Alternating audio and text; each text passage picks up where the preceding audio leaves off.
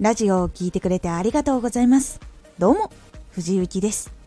毎日16時、19時、22時に声優だった経験を活かして初心者でも発信上級者になれる情報を発信しています。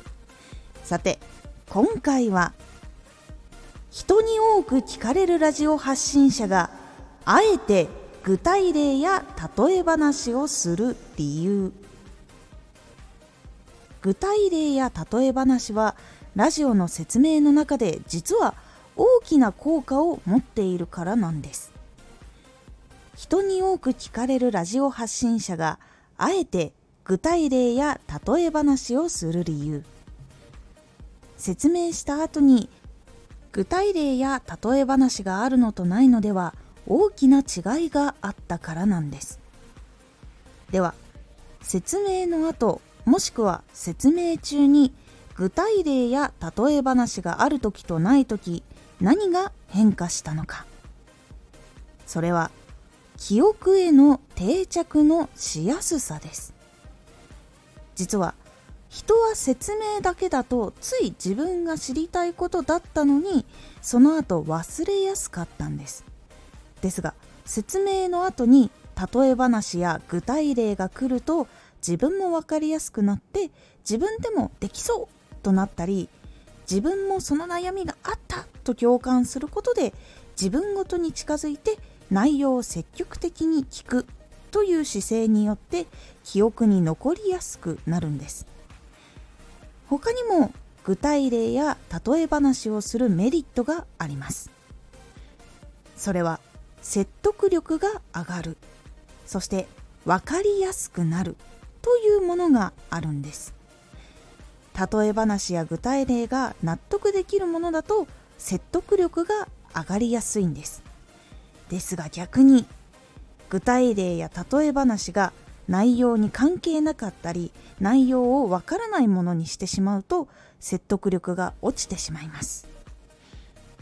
もちろん内容がわからない状態になると分かりやすいという点からもやっぱり離れてしまうのでここは気をつけないと説得力が上がるというメリットと分かりやすくなるというメリットがクリアできないのでここはちょっと気をつけた方がいいポイントになります。なので自分の中で関係のある内容を選ぶようにしてちゃんと関連性があるかっていうのも確認することで具体例や例え話が的確なものを選びやすくなります。説明の後に具体例や例え話があるのにはこういう理由があるので是非意識的に整理をして使ってみるようにしてみてください。今回のおすすめラジオ。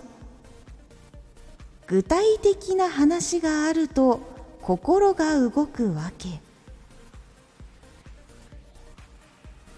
具体的な話がないと逆に心が動かないんです。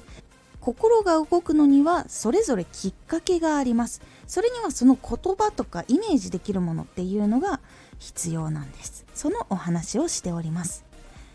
このラジオでは毎日16時19時22時に声優だった経験を生かして初心者でも発信上級者になれる情報を発信していますのでフォローしてお待ちください。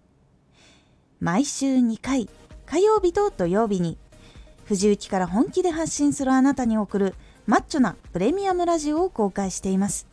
有益な内容をしっかり発信するあなただからこそ収益化してほしい。そして多くの人に聞き続けられてほしい。毎週2回火曜日と土曜日。ぜひお聴きください。